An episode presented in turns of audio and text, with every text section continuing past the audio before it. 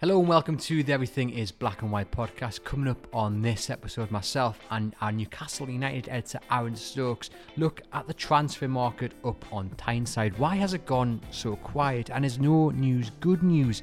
We look at Moussa Diaby snubbing a move to Newcastle and where they turn to next. Is Jack Harrison really an upgrade on what the Magpies have got, or is there someone else, no pun intended, waiting in the wings?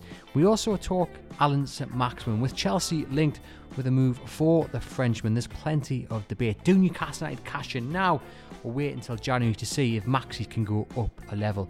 Let me tell you, me and Aaron are very divided on our opinions on the matter. There's plenty of other stuff as well that we discuss the search for a striker, the impact of Elliot Anderson, Dan Ashworth's role and what he's done so far, as well as a look to the final few games of Newcastle's pre season. All that to come and much, much more on this episode of the Everything is Black and White podcast. Hello and welcome to the Everything is Black and White podcast. It's time for our weekly Q&A session with me, Andrew Musgrove, and our Newcastle United editor, Aaron Stokes. We are live on Facebook, YouTube, and Twitter, and later on our podcast channel. If you are listening on the podcast, thanks for tuning in. Please remember to like and follow the podcast and leave us a rating and review if you get the chance. Once again, plenty to talk about when it comes to the world of Newcastle United. If you have got any comments, if you're watching live, pop them into the comment box and we'll get through the best of them. Aaron, we're going to start with transfers. It has gone a little bit quiet, but you know we were led to believe that would be the case after you know Botman came in. Um, but why has it gone so quiet? Is it a case that Newcastle, like we say, were just expecting this? This is the game they were they are willing to play. The transfer market is a little bit volatile with uh, price tags and demands from selling clubs, and just a mixture of lots of elements rolling into one that has led us to this kind of quiet patch. Yeah, I think I think there's a number of reasons. I think one, you know, the summer market's always a tricky one to try and get players over the line. Um, Newcastle are going after targets who are essentially playing for Premier League rivals. When you look at Jack Harrison and Anthony Gordon, um, you know the likes of Everton and Leeds are desperate to keep hold of them and probably not don't want to strengthen Newcastle anymore. Um, they're being charged, you know, you know, they're being asked for very high prices. You know, there's sort of that Newcastle tax that's being added on um, you know, for sort of players where they're being char- charged over the market rate. And I think one is, you know, they're going for a different calibre of player these days. You know, they're going for like some Moussa Diaby who should be playing at a Champions League club, and you know, they're going for players that they've got to really try and sell, you know, Newcastle on them because they're essentially even Champions League clubs for mid-table clubs. So I think you know, there's a sort of a number of reasons why you know we're, we're approaching August and, and they haven't sort of strengthened an attack. So refreshing that they haven't panicked yet. I think they were they were well aware of the demands that were going to be given to them, given this so-called Newcastle United tax, given the assumption they have, you know, a, an open checkbook, which which isn't the case. There's a budget to work to, and also they have scouted players, so they're going to have an A list, they're going to have a B list, they're going to have a C list. So you know they're not panicking. I think that is a, a really good thing because it would be very easy to do so with the expectation, with the attention. It would be easy to give into these demands as well from the selling clubs, from the agents, and I'm I'm just I'm I'm very pleased that they've shown this kind of shrewd approach to the transfer market where they haven't gone down the road of just agreeing to everything because once you do go down that road, it is very hard to turn around and come back up. Yeah, I think I mean we saw it in January with Diego Carlos. I think that was a good deal um, to walk away from. Obviously, you know, Villa have managed to sign him for about 50 million less than Newcastle were being uh, sort of quoted in January. And I, I agree. I think if they'd gone in all scattergun approach and just signed players because you know they needed bodies in, they're going to pay over the odds. I think it leaves them vulnerable down the line to clubs sort of taking the mickey a bit when they're when they're sort of doing deals. So, look, there's no secret Eddie Howe is disappointed with not having one or two more over the line. You know, he said as much in Portugal over the weekend. He would have liked to have had maybe you know two attacking additions in um, by now. But look, it, it hasn't happened, and I think you know, you know these things move very quickly. You know, we you know Darren Eales, for example, came out the blue. I wouldn't be surprised if you know they're working on things behind the scenes and another sort of body's brought in, you know, in the next couple of days because they're going to have to strengthen for Nottingham Forest. Um, and and made that clear that, that that's his aim. Yeah, that Nottingham Forest game on the 6th of August, so not too far away. We know that Moussa Diaby was a big, big target. They really liked him. You know, he's one of the, the best wingers in Europe. He's got a big, big future ahead of him. he came out last week and said, you know, he's going to stop by Leverkusen. You would imagine the fact that he's got Champions League football probably has something to do with that. But just how big of a blow do you think that is? That once again we're sitting here, we're talking about like we were with Ekitike, Newcastle have lost out on one of their, their main targets. That not they've not just liked, they've scouted, and, and you know if he arrived tomorrow, they'd be they'd know exactly where he would fit into that team. Yeah, look, it's it's a blow because they've spent a lot of time, you know, scouting Diaby. They spent a lot of time trying to get an Ekitike deal over the line. Um, so look, any setbacks, obviously, you know, is hugely disappointing. But it's good to see that they've had backup options. You know, Diaby's stalled and we're not sort of flapping around thinking, you know, no one else is in the pipeline. We know that they're trying to push uh, Jack Harrison. We know that obviously they're trying to find someone who can play down the right as well as a striker. So, yes, it's a blow, but look, you know, Newcastle have been fortunate in a sense to get the likes of Trippier and Botman and Guimaraes over the line when they're still essentially a mid-table team who was fighting relegation not too long ago. Um, so look, they, they aren't going to get every target. I think even in the next six months, a year, 18 months, there's going to be big players who say, look, it's not the right move. Um, but this is why, you know, it's good having someone like Dan Ashworth in who knows how to get deals done. He knows that if, okay, we've missed out on target A, we'll go to target B. Um, so look, there's no panic, um, and I don't think fans should be panicking either because I think, you know, by the time the first of September rolls around, I think the squad will be looking healthy in, in all departments.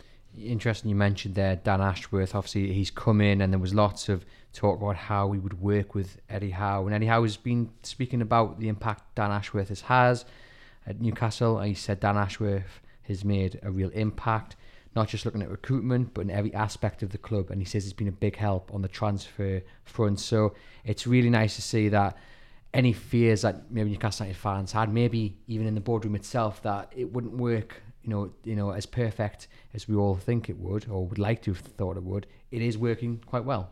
Yeah, definitely. And look, um, Ashworth is a you know very experienced head. You know, you've only got to listen to sort of his past stories about you know getting deals done for Lukaku at West Brom. You know, scouting Nemanja Matic before Man United had even and Chelsea had even picked him up back in the day. He knows what he's doing. You know, he's going to be across all aspects of the club. He's going to be making sure young players are getting the right loan moves out and you know tracking their development. He's also going to be making sure that Eddie Howe has essentially everything he needs in the uh, in the first team market. So yeah, no panic. It's good to see that they're building those foundations off the pitch and. I think what is sort of played to you know against Newcastle is the fact that they got so many defensive deals done before July had even rolled around. You know, we had Pope, Targett, and Botman in towards the end of June. We've now had a month of, of no incomes, and I think that's why the sentiment on social media and stuff is that you know Newcastle are struggling in the market. I don't, I don't think that's the case. I think um, you know there's still five weeks left to go. I don't think there should be any sort of cause for panic at the minute. And we know they want right winger. We've mentioned there, Diaby's made his intentions very, very clear. Of course, things could change. It is football, and sometimes money does talk. Jack Harrison is another player in that position who's been strongly linked. Leeds don't want to sell another star.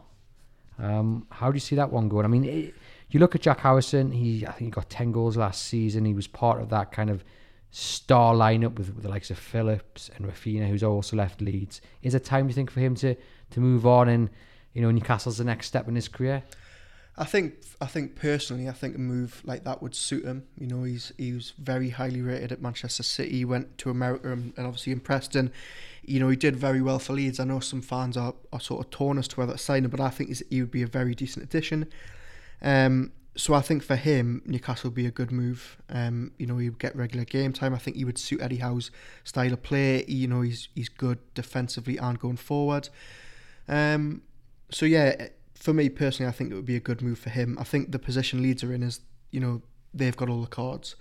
They've sold Phillips, they've sold Raphinha, who, you know, are, you know, were their two best players. The fans were probably thinking if we're still Harrison as well, you know, what on earth is going on here? Um, so you know, Leeds, I think, unless the player comes out and says, you know, I, I really want to go, um, I think you know they're in a very strong position to keep him this summer because at the minute it seems like he isn't sort of at least not publicly pushing for that move. Um, so I think that's why you know it, it's sort of been a stumbling block at the minute. Got uh, Ian Cookland there saying he would take Harrison all day long for the right price, and I guess that is the key point there, the right price, because it's not just Harrison. We've mentioned there Diaby. There's Paqueta. People are talking about in the in the links who also can play out on the wing, which a few people have mentioned. But the right price, and we keep mentioning, we keep referring to this Newcastle United tax. Now, last week and the week before, we praised Newcastle for not giving in to demands, for sticking to their guns, because there is enough time in the transfer market, and they are rolling the dice, hoping that the selling club will will fall and say, yes, right, we'll take that cash. Um, but is there a moment where Newcastle maybe have to have to play over and over and play? If we if we get to that Forest game and they line up with uh, Fraser on the right and Callum Wilson and only Chris Wood, do you then look at the next couple of weeks and say, right, you can, yes, you're going to have to pay an extra 10, 50 million just to make sure that the squad has been upgraded to what it was at the end of last season? Yeah, potentially. I think, look, it's going to be a lot of potentially trying to call players and, and clubs bluff. Um, if on one hand, if we're getting to the end of the window and Newcastle are desperate for attacking options, other clubs are going to look at them and say, yes, it's going to cost you. On the other hand, the likes of Everton and Leicester, who probably need to sell players in the next couple of weeks, if they haven't shifted as many players as they wanted by the end of the window, you know, could they be tempted to maybe sell Calvert Lewin for a bit cheaper than they're quoting at the minute? Could Leicester be maybe, you know, forced to lower their asking price for Harvey Barnes? It could it could fall either way. Um, but you've just got to hope that Newcastle do stick their guns and don't overpay because personally, look, Callum Wilson and Chris Wood, I think maybe it's not enough. Maybe you need a third striker. But I think if you're going into the first couple of games of the season at least with Miggy and Fraser and Murphy, I think that's enough depth. I don't think it's enough till January, but I think, you know, going into the Forest game and the games against City and Liverpool, I don't think we should maybe be rushing until, you know, September's looming. Um, because I think they do have the bodies, it's just about making sure they get the quality in this summer. I had a comment there from, from Mickey, and he says he, he doesn't think Newcastle are going to get anybody else in unless they go a bit uh, a bit higher with the bids. Um, it's interesting you mentioned there Harvey Barnes. He's a player that was linked over the weekend, as was um, Draxler, who plays for PSG. And we mentioned a few weeks ago, didn't we, that you're going to get names we can week out linked. But I mean, Harvey Barnes, good Premier League pedigree, you know, does a very decent job. But is he is he an upgrade on Ryan Fraser, Jacob Murphy?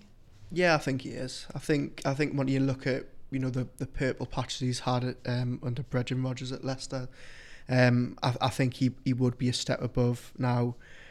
He's another player who predominantly plays down the left, and we know that you know that's Maxi's position at the minute, and they're looking for someone on the right, or they're going to have to eventually move Maxi to the left if they can't get their, you know, their sort of targets this summer potentially. But I think Barnes would be a step up. I think um, you know, when he's fit and firing, you know, he's he's among the best players in that Leicester squad alongside Maddison. So I think it would be a good deal. Again, you know, the, the reports that we're seeing over the weekend that Leicester are quoting 50 million. I think it's that's this is the thing. They're great players. They're a step up. But would you be paying 50 million for them? I don't know. So this is why I don't envy Dan Ashworth it in the market trying to do these deals. But is it when push comes to shove, they're going to have to pay, you know, Howe wants these attacking players in, and you've got to back the manager. So the money will be there. So it's a tricky one. When we were before we came on to the broadcast, we were discussing where Newcastle go next after the after Harrison, after Diaby. You know, Diaby has snubbed Newcastle. Harrison looking unlikely. They want a right winger in. Where do they go next? And we we were struggling to come up with you know, not just an alternative, but actually names really. I mean, you know, Dwight McNeil is one that always seems to crop up, but you know, he, he was wanted by Rafa Benitez back in the day, but standards have, have gone up a level. He hasn't scored in, in goodness knows how long. Um, obviously relegated with with Burnley. You've got Sarr, you've got Hudson Odoi, uh, Trossard, who obviously is at Brighton and Dan Ashworth signed him. Pepe at Arsenal, but some of these aren't natural, uh, you know, wingers on the right. Some of them are on the left. And again, you know, this, the selling clubs are going to be asking for a lot of money. And, and are they are they again an upgrade on, on what Newcastle already got? Yeah, look, I mean, some of those names, I think I don't think Dwight McNeil is potentially an upgrade. But then you look at the likes of Hudson Odoi. Who you know I'd be snapping Chelsea's hand off if they were going to let him go this summer. Then you know, as we say, we are discussing the likes of Trossard. Ashworth knows him well from signing him at Brighton, but he's not really a winger, and we know that Eddie Howe at the minute isn't really playing with a ten. That sort of rules the likes of him and Conor Gallagher out. It's such a tricky market, you know. Everybody's out to strengthen their attack this summer, and you know there's limited options in the market. Nicolas Pepe came for so much money, hasn't worked for an Arsenal. You know, is he sort of suited to the Premier League?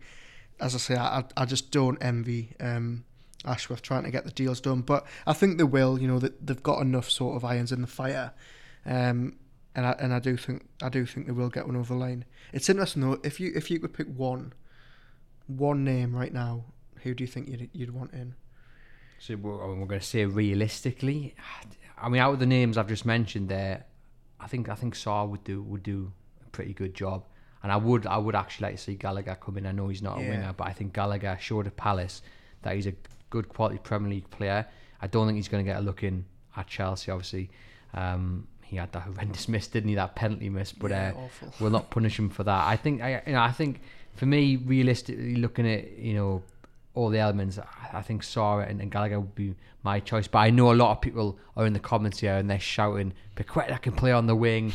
You've got the Bruno Guimaraes link, you've got the Joelinton, Brazilian, you know, that's the fairy tale everybody's wanting. But again, it comes down to the price tag of how much are Lyon really going to want for Paqueta to come to Newcastle? And and is that his strongest position? Because it's yeah. arguably not either. Well, I think the question isn't, is it his strongest position? I think the question is, does he actually want to play there? Because we know he can play as a false nine, but Brazil, we know he can play as a ten on the right if needs be.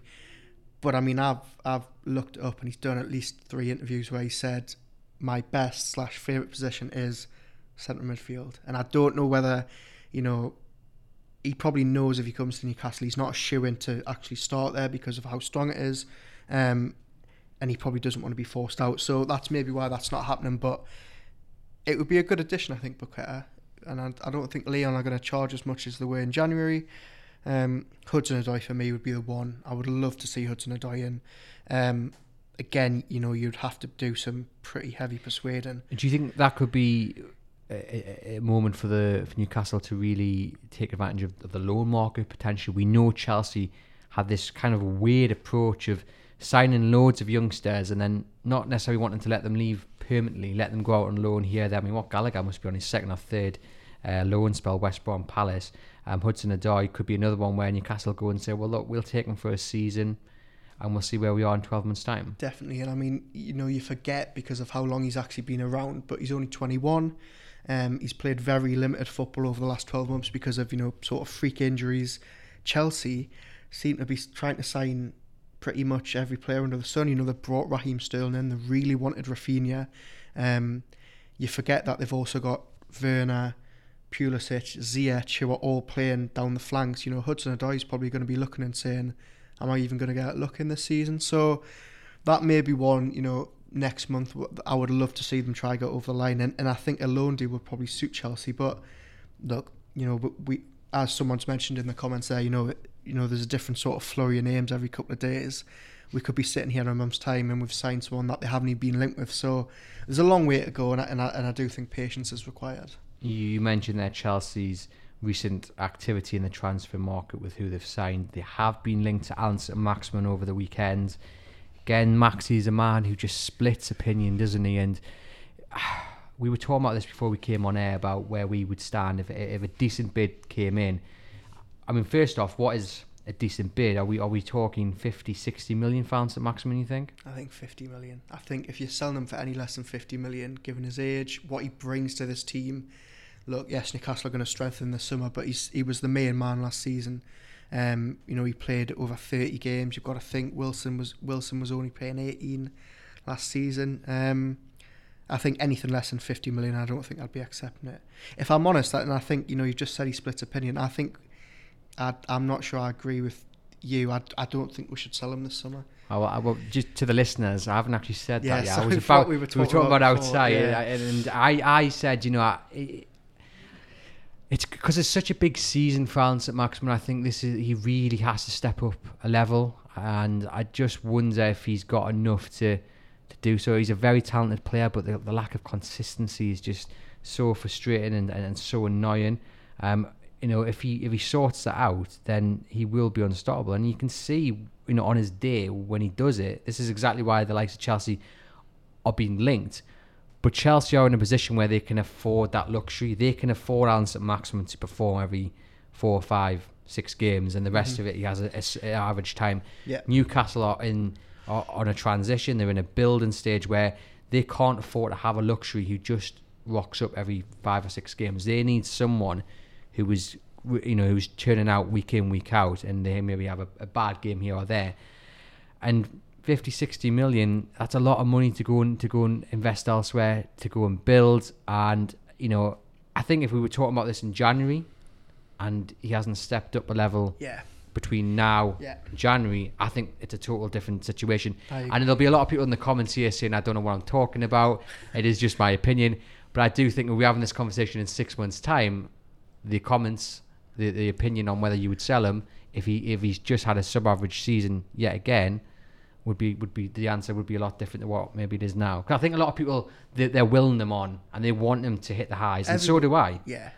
But do I believe he can do? I, I I'm not not one hundred percent. It's a huge season for him because he's got all the hallmarks of a great player, but his end product hasn't been good enough. His decision making hasn't been good enough. You know, for me at the minute, look, it's a it's a massive season. He needs to improve his end product. He needs to sort of lift his game to the next level. But you know, we just spent you know 15 minutes talking about how hard it is to bring attacking midfielders in. And then we're talking about potentially selling our best one. You know, I don't think it's a luxury that Newcastle have at the minute to be able to flog him. You know, when you know that you know the other only options mean- at the minute are Fraser and Miggy. You know, they haven't even got a right midfielder in. So For, for, for what it's worth, I don't think Newcastle will Yeah, no, sell yeah, to uh, maximum. yeah. I just think it just emphasises how big of a, a, you know the next six months are. And uh, you know, Tom in the comments there said a lot more fans are into to Allan St Max than they're not, and I totally agree with that. Like I say, on his day, superb. I'll be one of those stand up and cheering him when he takes on a, on a defender. um, football's an fickle game. I, I just really do hope that he can just reach the levels we all know he's got because, like I say, I think it comes down to what Newcastle can afford in terms of you know effort and product, having that luxury. I Um, think I think he's destined for a bid season because, you know, look, he he hasn't performed badly by any stretch of the imagination. He's been Newcastle's go-to man under previous managers. He's had a brilliant pre-season off the pitch. You know, we've seen those videos where he's been, you know, sprinting in the mountains. You can tell he's he's he's put a lot of focus on his fitness. He's had a full season with Eddie Howe, who we think is going to be able to get the best out of him. You just got to hit the ground running this season. But I, I do agree we could be sat here in six months' time when the January market window, you know, rolls around, saying, "Is it time to cash in and- move on to someone better?" you, you, you described him there as Newcastle's go-to player, and, and maybe that's where a lot of the criticism comes from because he is up there. You know, he is arguably maybe Newcastle's second or third best but I think Gomes probably Yeah, pips him to it, but I think the fact that he is up there and when he doesn't perform as well as everyone wants him to, then the criticism is a, is a lot harder.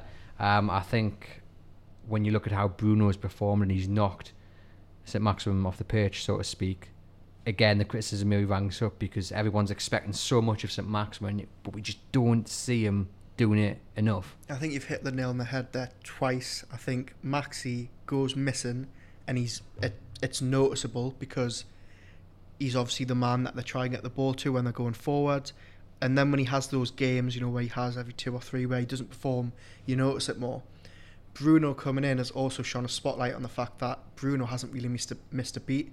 Every game he performs to a similar level. He doesn't really go hiding, and it just sort of shows that Maxi actually does do that. So, you know, as we've said, fans know he's got to raise his game. Um, but you know, I'm I'm going to back him to do that this season. I'm, I've got high hopes from I think Sure. fingers crossed you're right Fingers because, like crossed. I say, in full flow there was few things better in a black and white shirt than Allan St Maximin running at defenders and, and and and just terrifying the life out of them. Yeah. And I won. I do hope that um, we're not we're not having a conversation about him being sold or potentially being sold because a big bids come in. Nah, I, I'm hoping. I agree with Vicky here. Best season yet, definitely. Fingers crossed, Vicky. Yeah, she says Max will have his best season yet.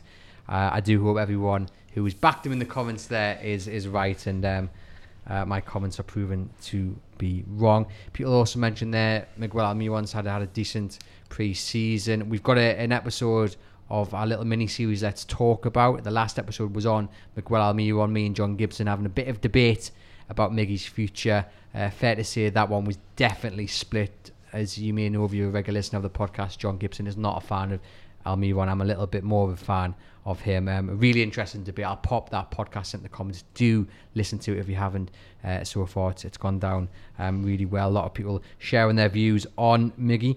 Um, talking about pre-season, Aaron, uh, Newcastle are over in Portugal. Our chief sports writer Lee Ryder is over there, and we have um, we have a video from Lee which we'll play you in, in just a moment. Of course, they they played Burnley in a behind closed doors game over the weekend. They're going to play Benfica. Um, we'll listen to Lee first, and then we'll dive into um, the, the, the final week away of pre-season. So Newcastle United's pre-season tour or mini tour of Europe, if you like, continues here in Lisbon, where they'll face Benfica tomorrow night at the Estadio de Luz, a venue that a lot of Newcastle fans will remember from 2013 when they were beaten in the Europa League the quarter-final stage. A lot's changed since then. Newcastle have now got uh, new owners, completely new management team. We, we've we've been around the block a little bit in, in that sense uh, from the Alan Pardew sort of days, but Newcastle really got the teeth into that sort of pre-season uh, training game against Burnley, and now they're looking to, uh, to, you know to build on that with a with a tough game against Benfica. This this will be a real test uh, for Newcastle. You know, Benfica were very good in the Champions League last season. It took Liverpool to beat them, and this will be a, a game where Eddie Howe will be looking, you know, at his players and saying, you know, this we're edging close to that Premier League opener now against Nottingham Forest, and you know, you're looking you're looking for big performances. So we'll probably see a lot of players get 90 minutes, but overall for Newcastle pre-season has gone well. Uh, it could have been worse. Uh, you know, they got this sort of late tour to Austria after the American trip got, got cancelled. So ultimately, Freddie Howe, he's got the, the work from the players and you know so far there's no major injuries so things are going quite well here a lot of fans will be arriving uh, in Lisbon in the next 24 hours and they'll be looking for a, you know, a big European night, a, a little taste of it. It's it's, it's not uh, it's not often you get such a high-profile friendly against a team like Benfica, but Newcastle coming here, big chance to step up those preparations. And for Eddie Howe, he's starting to whittle down that 11 for that Nottingham Forest game. So let's see exactly uh, where Newcastle stand after that huge game against Benfica. So there we have it. Lee Ryder over in Portugal, and he'll be bringing you coverage of that friendly game on Tuesday. I think you can tell he's stopping near the airport there. Um, it's going to be an interesting week, and I just want to go back first of all back to Austria actually because Newcastle obviously they played uh, Mainz 05 and it was noticeable the lack of firepower. You know, Eddie Howe mentioned it. They've since sold Dwight Gayle to, or Dwight Gayle's left on a free to go to Stoke.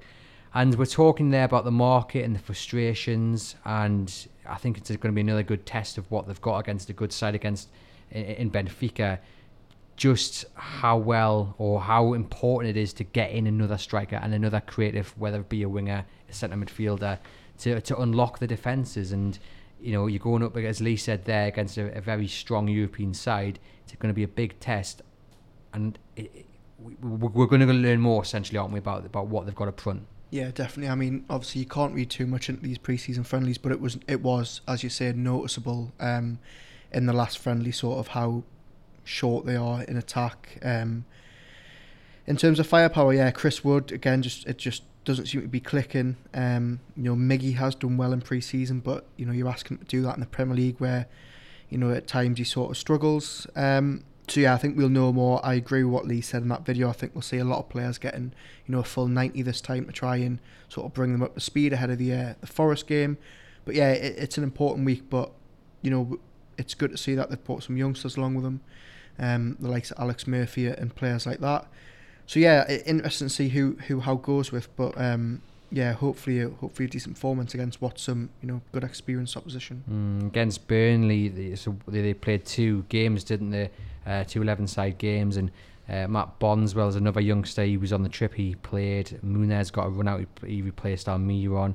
Um, Alex Murphy and Jay Turner Cooke are there. They didn't get a run out against Burnley. They scored 11 goals between the, the two sides that played. Uh, Willock got two. Anderson got one. Wilson, St. Max, Matt Ritchie, Jacob Murphy, Almiron got two and an assist. Um, a lot of people talking about Elliot Anderson. We've covered him, you know, time and time again on the on the pod, and each week we're saying he doesn't look out of place. He's impressed. Uh, you know, he's he's he's he's made it clear he wants to be part of this first team squad. We know he's got interest in the championship and in League One. But again, and I appreciate it's a behind closed doors game against Burnley. It wouldn't have been anywhere near 100%, uh, you know, competitiveness. But again, a goal, by all accounts, he impressed. It's going to be really interesting to see him up against Benfica and then the two friendlies coming at St James's Park uh, in a few days' time. I think he's doing enough to really push himself into that first team picture. I'm start. I'm starting to think maybe it's not the worst idea keeping him because if he can keep again, look, it's pre-season he didn't look out of place in Austria. He, obviously, he, he played very well in those two training sessions on Saturday. If he can sort of have a you know decent showing against Benfica, put in you know a good performance on Friday or Saturday, they've got a long time left in this window to decide what to do with them. It might even be worth just keeping them and giving them a couple of minutes against Forest, um, and then you know sort of later on in the window before and right because look, you know there's probably we're probably in double figures now about clubs that want to sign him. A lot of championship teams are after him, um, plus teams in the SPL. I think they need to take the time on it, um, be patient, and see if he can keep his form up. I, I don't think he's a bad option to have around the squad. Not at all, because with the, the, the other youngsters who have gone on this trip to Portugal, like we've mentioned, Murphy, Bondswell, Muniz, and, and, and, and Turner Cooke, it's you get the feel that's more just to give them a bit of experience.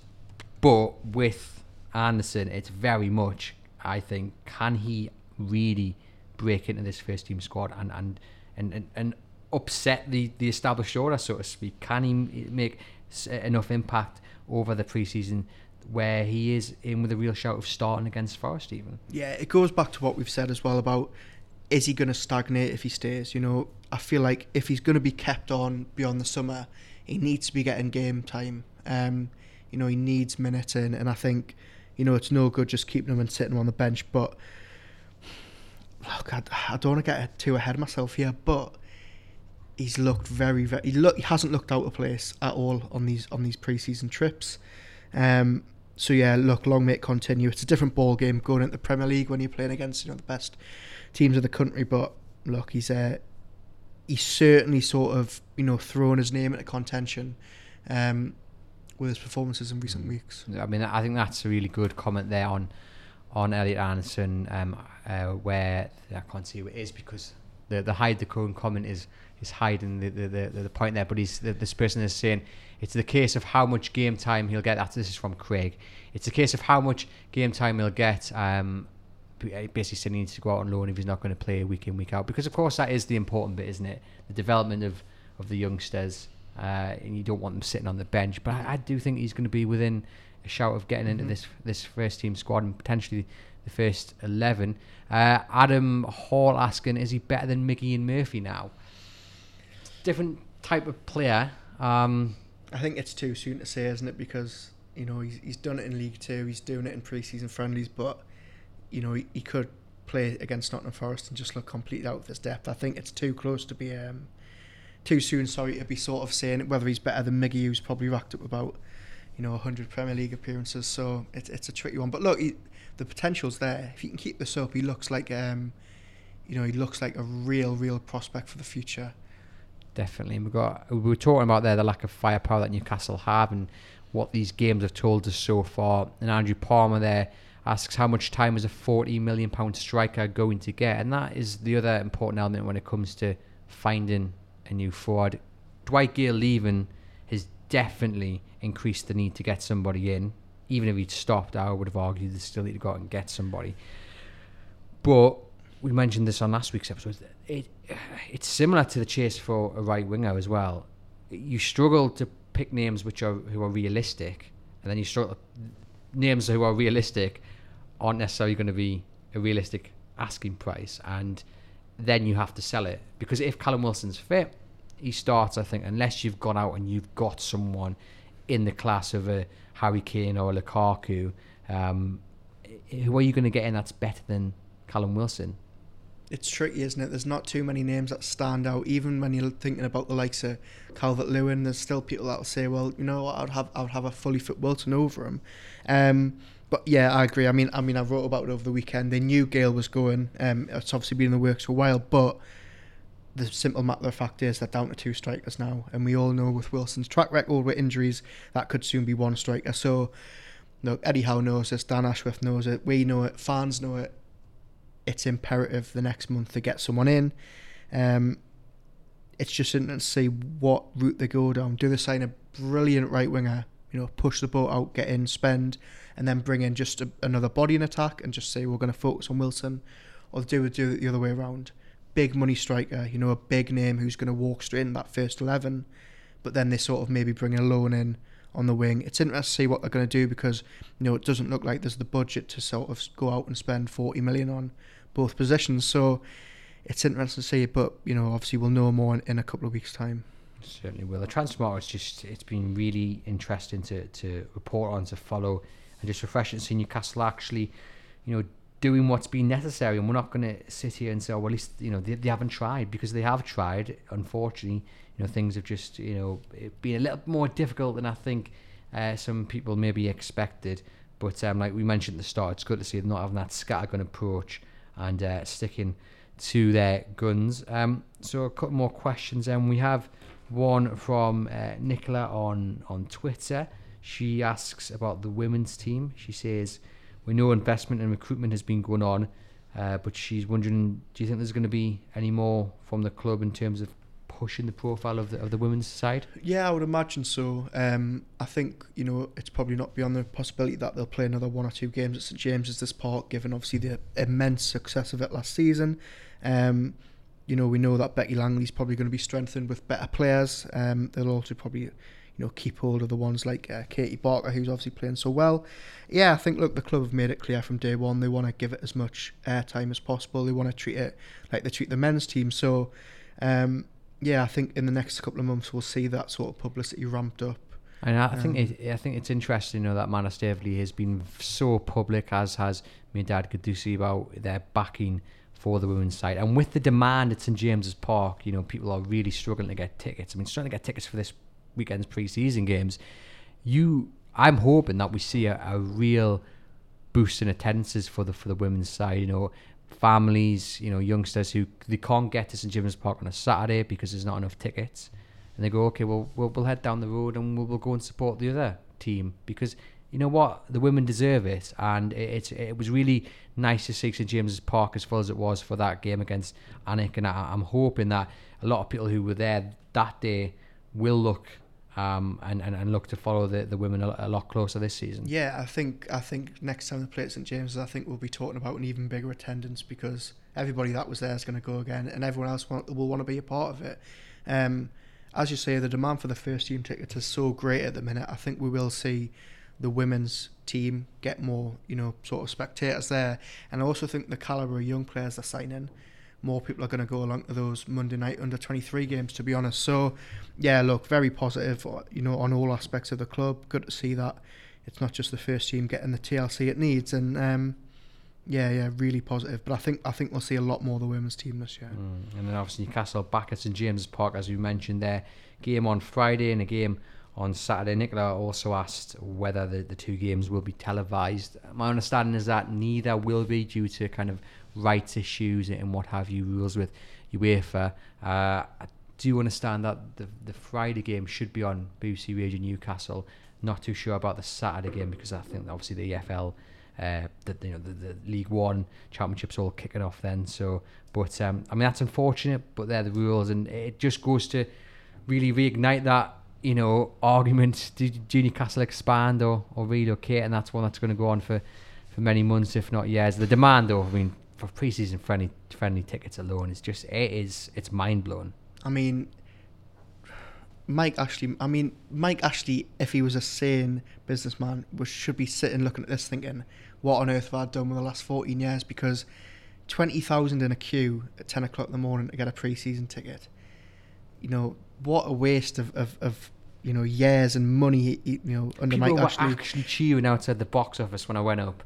They got a ticket. They got. They were coming out and they were cheering because they'd got tickets to go and see Newcastle take on Bilbao. It's just unbelievable, isn't it? Imagine when they win something. I know it's the old cliche, but imagine when they get anywhere near success. I mean, yeah, look, brilliant to see so many people going to uh, the preseason friendlies. I'm looking forward to being back in St James's um, Friday and Saturday. I'm looking forward to uh, seeing what war flags I got in store as well. It's go- it's going to be brilliant. I I'm really really excited for the season. Yeah, it's going to be it's going to be brilliant, and we'll be obviously we're bringing you live coverage of the game against Benfica and then the two games um, on on Friday and then Saturday. Interesting though, obviously they, they've been linked to Sapasani plays for Atalanta, who's be the Friday game, isn't it? Um, is that a kind of a um, a chance for him to show maybe Newcastle's hierarchy what he can do? Yeah, definitely. I mean, what better chance to, what better um, opportunity to sort of earn yourself a move than playing in front of the scouts at their home stadium. So yeah, um, I think it'll be interesting for the scouts and for fans to sort of see what type of players Zapata is if he obviously plays any part of that game on there at the weekend. But yeah, there'll be a couple of players where they've probably got an eye on them, thinking, you know, I mean these these caliber of opponents, Benfica, Atletico Bilbao, and Atalanta, you know, have never been seen in pre-season friendlies against Newcastle. So you never know. There could always be a sort of standout player where they think, hmm, we maybe missed that one, rather than you know going to play York and Darlington as they were last summer and sort of just going through the motions. So yeah, exciting to see Zapata. Obviously, he's one of many many players uh, linked with a club. Um, so yeah, good chance for him to sort of show what he can do. Craig Lax made another good comment here. He says he can't honestly see Newcastle spending 40 million on a striker this window. He reckons it'll be an understudy to, to Wilson over free like Belotti. And I'm sure he doesn't mean oh, free like Belotti.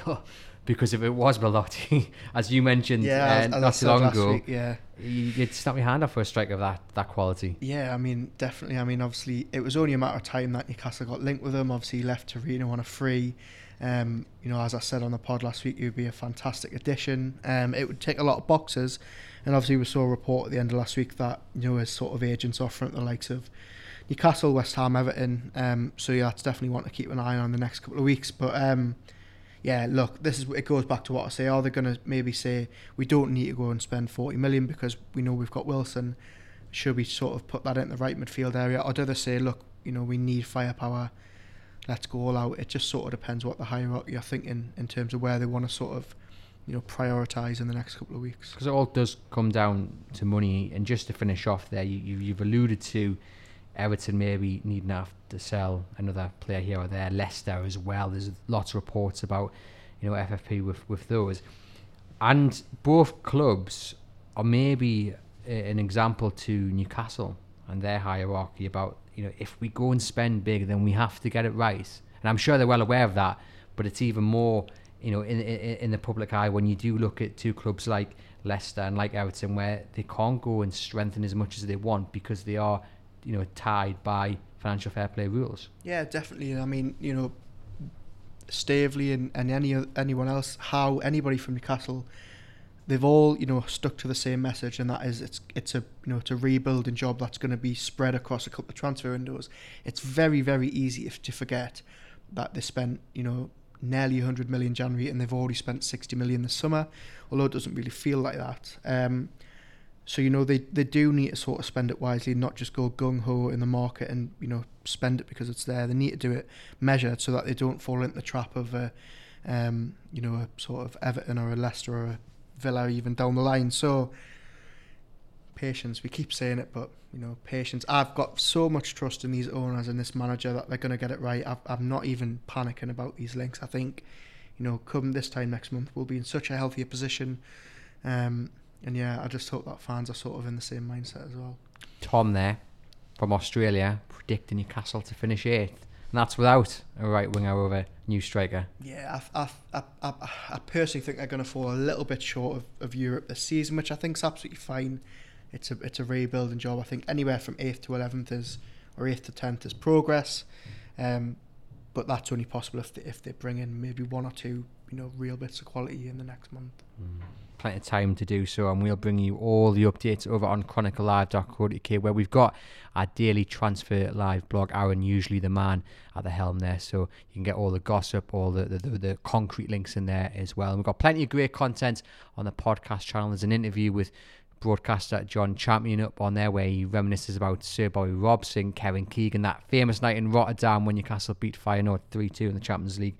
And Sir Bobby's jig of delight on the touchline against Leeds. And there's plenty of chat there about Eddie Howe and the takeover. And in his words, how the takeover has resuscitated Newcastle. Uh, it's a really interesting chat, if I do say so myself. So head over to listen to that. I mentioned the Let's Talk About series. We've, we've covered Miggy, Eddie Howe, Joelinton, uh, Jamal Lascelles and St James's Park. And next week we'll be covering, or this week rather, we'll be covering the centre midfield dilemma, which I'm sure you and I will talk about close at that Forest game because obviously linked to plenty of other centre midfielders, but it's already oversubscribed. So I'll get your view nearer to the Forest game on that. But plenty of good content all around podcast website. So do head over and check out on uh, both platforms uh, please. And please remember to like and follow the podcast. It's been a pleasure as always.